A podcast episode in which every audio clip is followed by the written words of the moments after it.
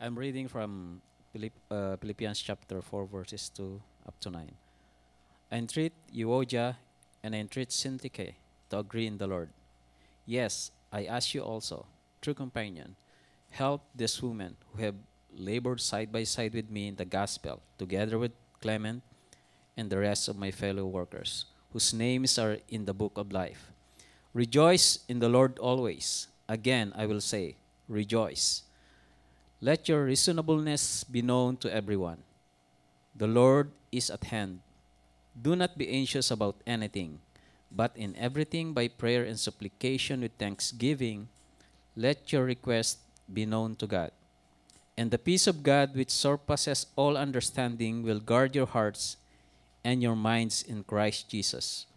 Finally, brothers, what is true, whatever is honorable, whatever is just, whatever is pure, whatever is lovely, whatever is commendable, if there's any excellence, if there's anything worthy of praise, think about these things.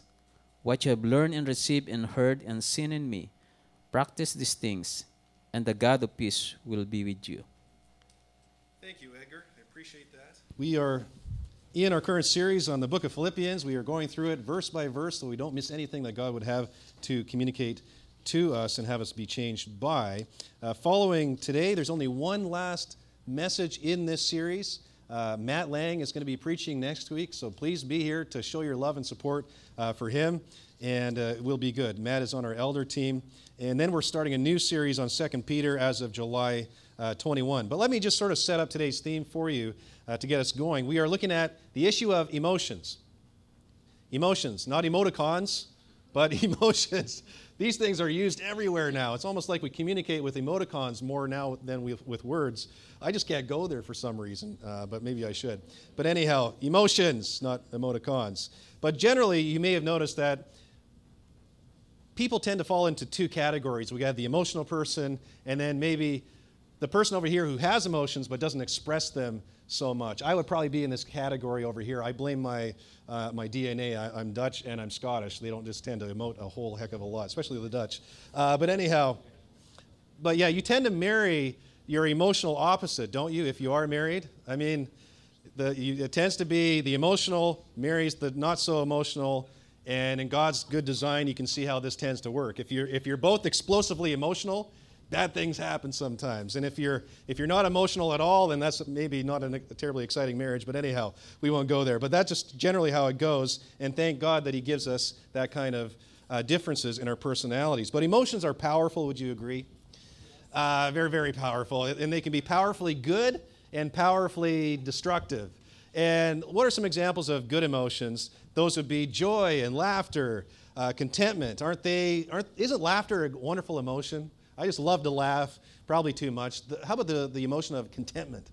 Just being o- okay with everything, just okay with life, it's good. But then we have negative emotions, and they're very powerful. We have rage, we have anger, we have uh, hatred, we have anxiety, we have self-pity, which is something I'm very good at. Uh, it's not good. But we have the, the emotions of hopelessness and envy and, and hatred. These are very, very powerful. And, and when these negative emotions, when they're they're out of control, when they're they're not managed, you got to watch out.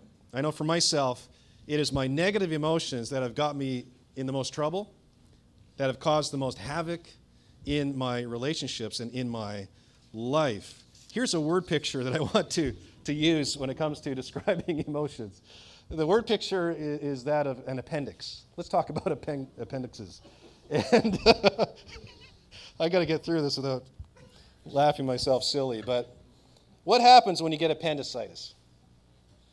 Your appendix gets infected. Has anyone had to have this removed? Anybody want to admit to that? Okay, good. There's a few of you, so you get this this pain.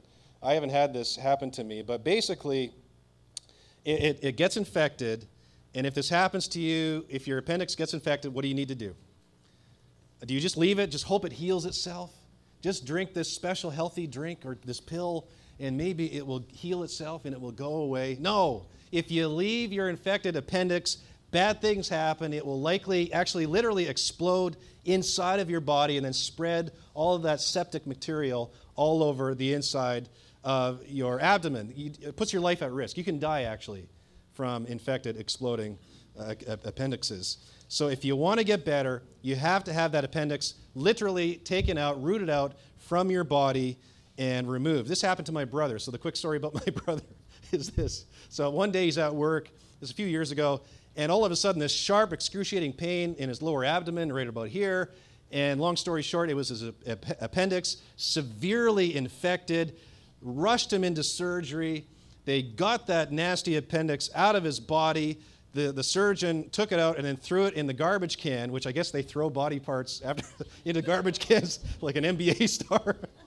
And it hit the bottom of that garbage can and exploded on impact, like right away. Meaning, good thing they took it out just in the nick of time. Okay? Here's the connection here. Here's the connection. Um, so it is with you and me when we bury and suppress and refuse to deal with and confront and manage those negative appendix-like, uh, infected appendix-like emotions within us. They're very destructive, and they can explode and put your relationships at risk and your well-being at risk, your spiritual health at risk, okay?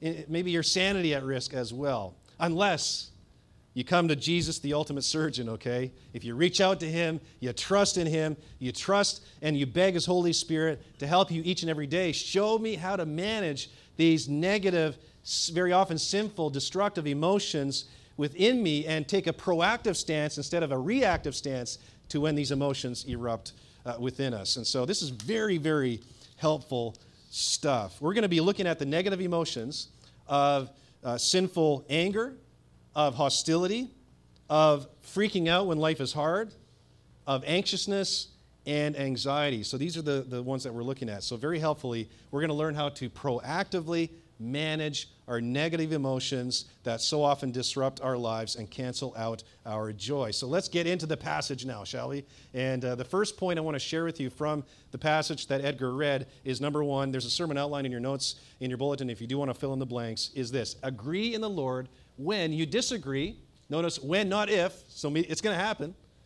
Agree in the Lord when you disagree with a fellow Christian or church member, since your names are written in the book of life. And this is what's happening. You got to work things out when you find yourself in conflict with another church member. And we actually see a bit of a spat, not a bit of a spat, a big spat happening in our passage. Look at verses two and three, which say, I entreat Euodia and, and I entreat Syntyche, I'm going to go with Syntyche here, to agree in the Lord. Yes, I also ask you, true companion, help these women who have labored side by side with me in the gospel together with Clement and the rest of my fellow workers, whose names are written in the book of life. So let's zero in on the first three people that Paul mentions here. Again, this is Euodia, Syntyche, and then someone, Paul, it seems he does not mention by name. This is the, quote, true companion. Uh, one Bible commentator thinks this might be Doctor Luke. If you read the book of Acts and elsewhere, you will know about this Doctor Luke. He actually wrote the book of Acts and the book of Luke. He actually wrote more words in the Bible, New Testament of the Bible than even Paul. Uh, so it could very well be Luke. We're not sure. But this is someone that Paul trusts to help Euodia and Syntyche. These are very, two very prominent women in the church. They might be deaconesses who are in charge of women's ministry and, and training up other women in the ways of Jesus. And, and they're, they're fighting. They're, they're in conflict. Why? We don't know. Paul doesn't say. It could be a disagreement about how to do ministry towards women. It could be gossip and slander. Could be all kinds of different things, okay? But what we can what we can infer here is that this disagreement between these two women, it's a big problem.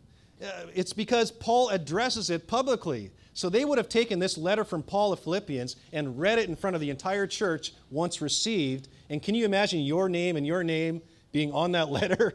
Read to the whole church, like, this is obviously, a, that only happens if it's a very serious confrontation and conflict in the church. And, and so Paul is like, you guys got to deal with this.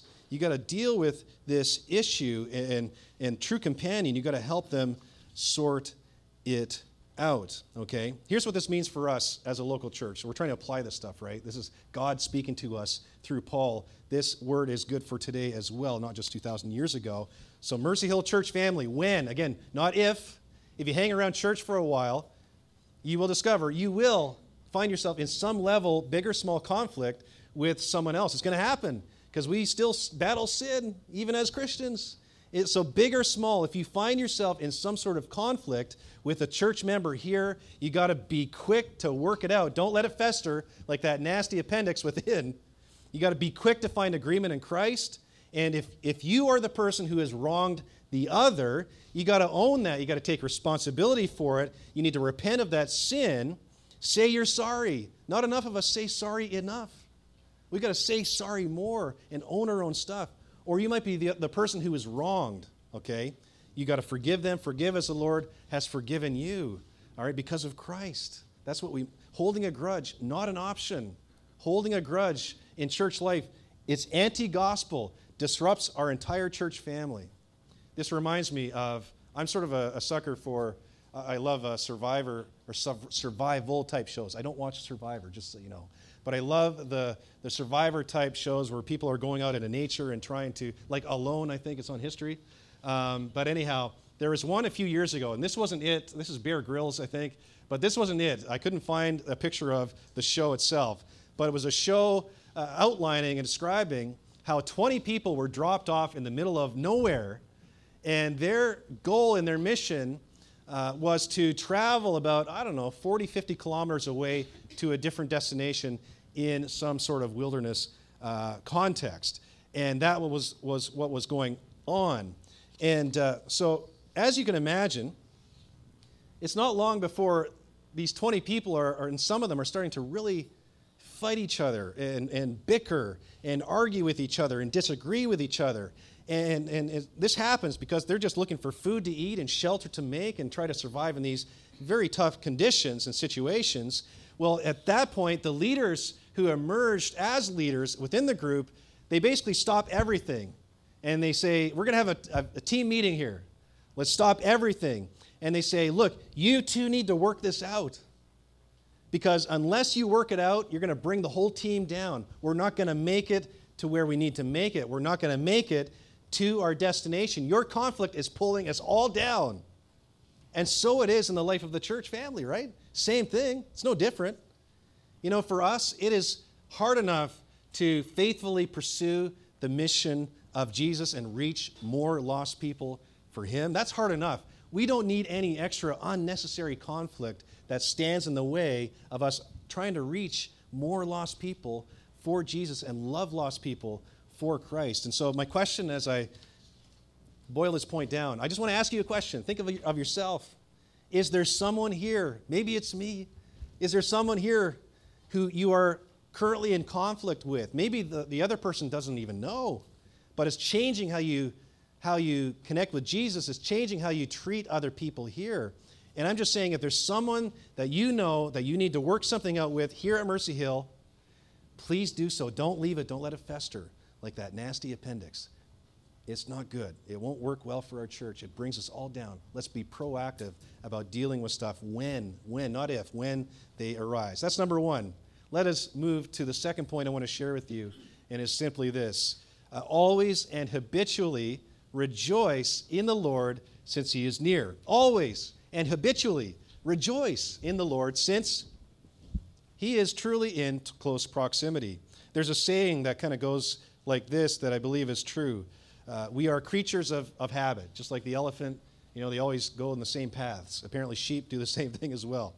Um, but creatures of habit. Either way, uh, you naturally, you most easily find yourself doing that habit because it's your default mode, okay? You're used to it. You've been doing that habit day in, day out, in some cases for years.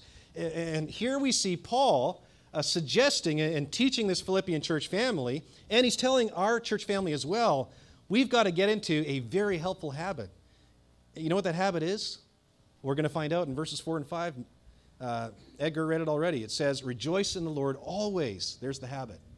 Rejoice in the Lord always. And then he says it again. Again, I will say, rejoice. Let your reasonableness be known to everyone. The Lord is at hand. Now, the first question I asked after I, I looked at these verses was, is Paul telling, uh, maybe he's telling the Philippian church at this time to rejoice habitually and, and always as a kind of antidote for fighting with each other. If they would just get their eyes off themselves and their own conflict and, and other people's sins and rejoice more and look to Jesus more, they would probably be in conflict less. Is that why Paul brings this up? He could be. He could be, he could be seeing it as an antidote for conflict, or it could be an entirely different, separate idea uh, and teaching here or thought. This is a teaching in either case that helps show us how to deal with the negative emotions of self-pity, the negative emotions of feeling sorry for myself, and especially when we're facing hard times. Isn't it easy to feel sorry for yourself when life is difficult? I mean, that's my that's my sweet spot for negativity. It's not good. And then dwelling in negative, swimming in negativity. Here's a helpful quote uh, from the E S V Study Bible that unpacks what this joy and rejoicing is. It says, the joy that Paul calls for is not a is not a happiness that depends on circumstances, but a deep contentment that is in the Lord, based on trust in the sovereign, living God, and that therefore is available always, even in difficult times.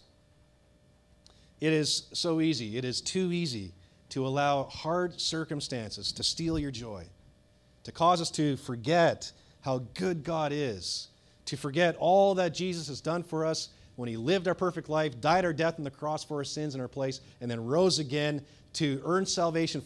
We forget the cross even. We forget all that he's done for us. We forget all of his coming promises. It's just, it just happens.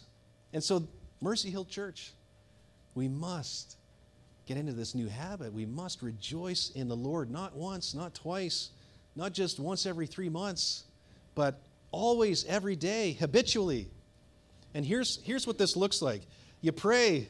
If you don't find joy or you find it difficult to rejoice, you got to pray and ask God places that motivation within you and that new life within you by his Holy Spirit. Holy Spirit, imagine yourself praying this. Holy Spirit, produce in me today, before you go to work, especially before you go to work, produce in me today the fruit of joy. Empower me to choose to rejoice no matter what circumstance I'm facing. This reminds me of an elderly friend I had, uh, once had, and he's passed on. Uh, but he was a remarkable guy. Basically, for the last decade of his life, he was experiencing excruciating pain. In addition, his eyesight was poor, and his mobility was severely limited. I mean, that's rough. And if anyone had a good reason to feel even a little sorry for himself, to be a little negative for himself, it was this guy. But do you want to know what his habitual response was? People would come in, they would visit him. How are you doing? Are you hanging in there? How are you managing the pain and the suffering? You know what his habitual default response was to them and to me? Thank you, God. Thank you, Jesus. It was almost all he would ever say to people that would ask him these things in the middle of his severe suffering. I mean, thank you, God. How is this possible? How is this possible? Because he chose to rejoice always. This, this was the default habit, probably before the hard pain and the hard circumstances came. He was ready for this, you see, because he knew, I can rejoice in the midst of this hard circumstance. The Lord is near. He's right with me. His Holy Spirit is within me, living in me. Better times with the Lord and his people, they're coming. Heaven is coming down the, down the line here. Heaven is in my future, the best possible place in the universe. I'm going there. Just not yet. And now he's passed away. Guess what he's doing now? Rejoicing his face off, you know, in heaven. He's in that best possible place with God. I mean, it's, he's rejoicing now. If you are anything like me, you are an expert in self-pity and negativity. I wish there was an award for this, an Olympic sport, gold medal for me, okay? You're an expert, perhaps, like me, of being a glass half empty type personality. This is not, this is not a helpful sort of default mode uh, if you're anything like me. So therefore, what do we do? We pray. We got to pray even more, I think. Pray. Pray every day. We ask Jesus, by your Holy Spirit, produce more joy in my life. Help me to get my eye off of me and my hard circumstances. Help me to get my eyes onto you and all that you've done for me and all that you've promised me. Get, I need your, like, rescue me from me. Save me from me. Get my eyes on you. More of you, less of me. Just pray that twenty times a day. More of you, less of me. That's a good one. Save us from our negative emotions, Lord Jesus. Let's move on. Uh, to point number three in your notes if you're following along. And this next one is very practical, and it's it sounds like a, it's like a, I'm, I'm doing a finger-wagging kind of exercise here, but it's Scripture. It's not me. It's Jesus. Uh, simply, don't be anxious. Instead, pray, and God's peace will guard you. Don't be anxious. Instead, here we go, pray again, and God's peace will guard you like a shield. Many experts uh, suggest that the level of anxiety in our culture today is higher than it's ever been in human history. Now, we don't have scientific data to back that up exactly, um, but they would say there's more anxiety, there's more worry, there's more depression in our society than ever before because of things like technology, things like social media, busier lifestyles, crammed schedules, there's more noise, there's more voices, there's more internet, and there's more media. There's just more everything. And, and, and I have to agree, I think we are more anxious as a society than ever before in, hum, in human history. Might be wrong, but I think that's the case. I see it everywhere, all right? And I believe anxiety is a very real, pressing issue. I do believe it's plaguing our society in general more than ever. There are medical reasons, by the way, for anxiety, and I am actually pro-medication. We can have a conversation after. There are some people that require medication, kind of like diabetics require insulin. Uh, but in either case, whether you need medication or not, all of us, if we battle negativity and anxiety and all of this kind of stuff, we can benefit from what Paul teaches in verses six and seven. Let me just read those again here. He says, do not be anxious about anything, but in everything, by, there it is again, prayer and supplication with thanksgiving. Let your requests be made known to God. And the peace of God, which surpasses all understanding, it will guard your hearts and guard your minds in Christ Jesus. That is an amazing couple of uh, verses, isn't it? Now, do we believe this stuff? But let's trace this out before you answer that. Paul says the way to go to town, the way to battle your anxiousness and anxiety and worry is to pray. More of you, less of me. Voice your anxiety. Actually, tell God your anxiety. If you read the book of Psalms, by the way, it's like sixty, seventy percent anxiety from David and, and the other writers there. So he's big enough to, his shoulders are big enough to bear your anxieties and your concerns and your worries. Okay, he, that's why he's there, is to help you and help me. So we pray, and then we ask, in addition to giving him our anxieties, we ask for supplication, which is root word being supplies. God, give me the supplies I need just to live life and survive life. We entrust our needs to him. And then as we, we ask for help and ask for supplies, we pepper that with thanksgiving. Thank you, God, for saving me. Thank you, God, for forgiving me through Christ. Thank you for providing for my basic everyday needs. Thank you for the hope of heaven in my future. And so let all your, your prayer requests be made known to God. Exhaust God with your requests. You can't actually do that. He's all powerful.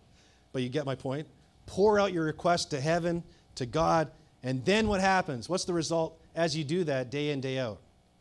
When you make prayer your habit and pouring out your concerns to God and your requests to God, what happens in you? Paul says, Paul's unexplainable peace will invade your life, will come to you. What is this peace? Well, here's the one definition. N I V uh, Zondervan Study Bible defines peace as the secure confidence that God is sovereign, in control, in control, fully in control. He is sovereign and he's loving. He's got your best interest, my best interest at heart. This is a, a person who loves you more than anyone else does. And that peace overwhelms you, and, and you're just astonished by it, that he would actually care for you, let alone watch over you and show daily love. But you can take secure confidence in that. And this peace guards your heart, guards your mind like a shield. It's like It's like a, a fortress in and around you. It drowns out the noise of your anxious thoughts and your worries and your fears. And his peace becomes like a fortress of strength in your life. Isn't this good? Don't you want that? I know that many of you experience this. All the more. All the more. One of my, to tell you a story, uh, one of my favorite uh, church history heroes is a, a missionary from the eighteen hundreds by the name of Hudson Taylor. Hudson Taylor, a British guy, and he just looks, that's, that's what a man looks like, isn't it? I mean, look at that guy. He's just a beautiful specimen of a male. Just, yeah, I love that. Uh, bring back the eighteen hundreds, you know. Uh, but anyhow, he wrote a book called The Spiritual Secret, and the spiritual secret uh, that he conveyed to the rest of us was namely rolling the burden onto the Lord. It's it's a quote from, I believe, one of the Psalms, rolling the burden onto the Lord. Biblical idea. And you see, as a young man, he was much younger than he was in this photo, uh, as a new missionary starting up China Inland Mission. I mean, China had almost no Christian influence or gospel influence at all back in that day. And so he was initiating, sharing the gospel, taking the gospel to the Chinese. But, you know, that, that was a tall order. And he, he was a young man, and he started the China Inland Mission. And, well, in, in so doing, you know, he lost several children to illness. Like, several kids died, and then wives were dying, and and then he felt the weight of responsibility for all these young missionaries coming in, and some of them were dying, and and then they had to fund he had to fundraise for China Inland Mission, and they're looking to him for leadership. All of this is happening to the poor guy, poor young guy, and he's just felt utterly overwhelmed, filled with anxiety, worry, depression, until until he reached sort of the bottom. And then he learned to daily roll the burden, roll the anxiety onto the Lord. Roll it off of his shoulders onto God's more than capable, all-powerful shoulders. And for Hudson Taylor, it changed his life, changed his ministry. Just what a relief. What a relief. Watershed moment. And you know me, like I say, I'm an expert worrier. That spiritual secret has helped me tremendously over the years. So, Mercy Hill Church, my question to you is, you might be listening, are you daily roll, not doing that kind of rolling, not the bad kind of rolling, if you know what I'm talking about. Roll the burden, just the burdens. Don't roll anything else. Roll the burdens off of your shoulders onto the Lord to experience his peace. What needs to happen for that to happen in you and in our church family? Let's move on to number four in your notes, and it's a fairly brief point as I try to bring this in for a landing. Think on and practice excellent things. Sounds kind of a, like a weird point, but it's actually quite profound. Think on and then practice excellent things. All right? The Bible often identifies that your thoughts precede your actions. Your thoughts greatly influence what you do, okay? So, meaning good actions usually happen before good actions that you do or good deeds. Uh, sinful actions, use, or sorry, sinful thoughts precede very often sinful actions, okay? It's the idea, the biblical idea, Proverbs four twenty-three, that um, everything about you flows out of your heart. Everything that you think about, everything that you do, everything that you say flows out of what's going on in your inner world. So thoughts precede practice. Would you agree with that generally? Is that generally your experience? Okay. I think it's true. Paul understands that principle as he uh, explains uh, verses eight and nine and shares this with us. And so let's read those uh, words from him. Verses eight and nine again if you want to follow along. Finally, brothers, it's quite a list, by the way, isn't it? But whatever is true, whatever is honorable, whatever is just, whatever is pure, whatever is lovely, whatever is commendable, if there is any excellence, if there is anything worthy of praise, think about these things. More of you, less of me, see? What you have learned and received and heard and seen in me, practice these things, kind of setting himself forward as an example. Okay? And the, there it is again. The God of peace will be with you. You know, the first thing that came to my mind as I read that list, it's quite a list, was simply, Paul, tell me, what is true? Okay, if I'm supposed to think about true things, what is true? What is honorable? What is just? What is pure? What is lovely? What is commendable? What is excellent? Then I got my answer. I kept reading. Paul writes, if anything is worthy of praise, Think about these things. Well, who is who alone is worthy of praise? God. Only God. More of you, less of me. He alone is actually the source of all these other things that are listed there. He is the source of truth and honor, justice, purity, beauty, and excellence. And I better stop yelling. I'm starting yelling in a small room is not helpful for one's hearing. But anyhow, the idea here and the challenge here is, it is for you, it is for me, it is for us, Mercy Hill Church. Let us intentionally, let us habitually get our focus on Jesus. Be proactive, not just with your emotions, but with your thoughts. Think about Jesus.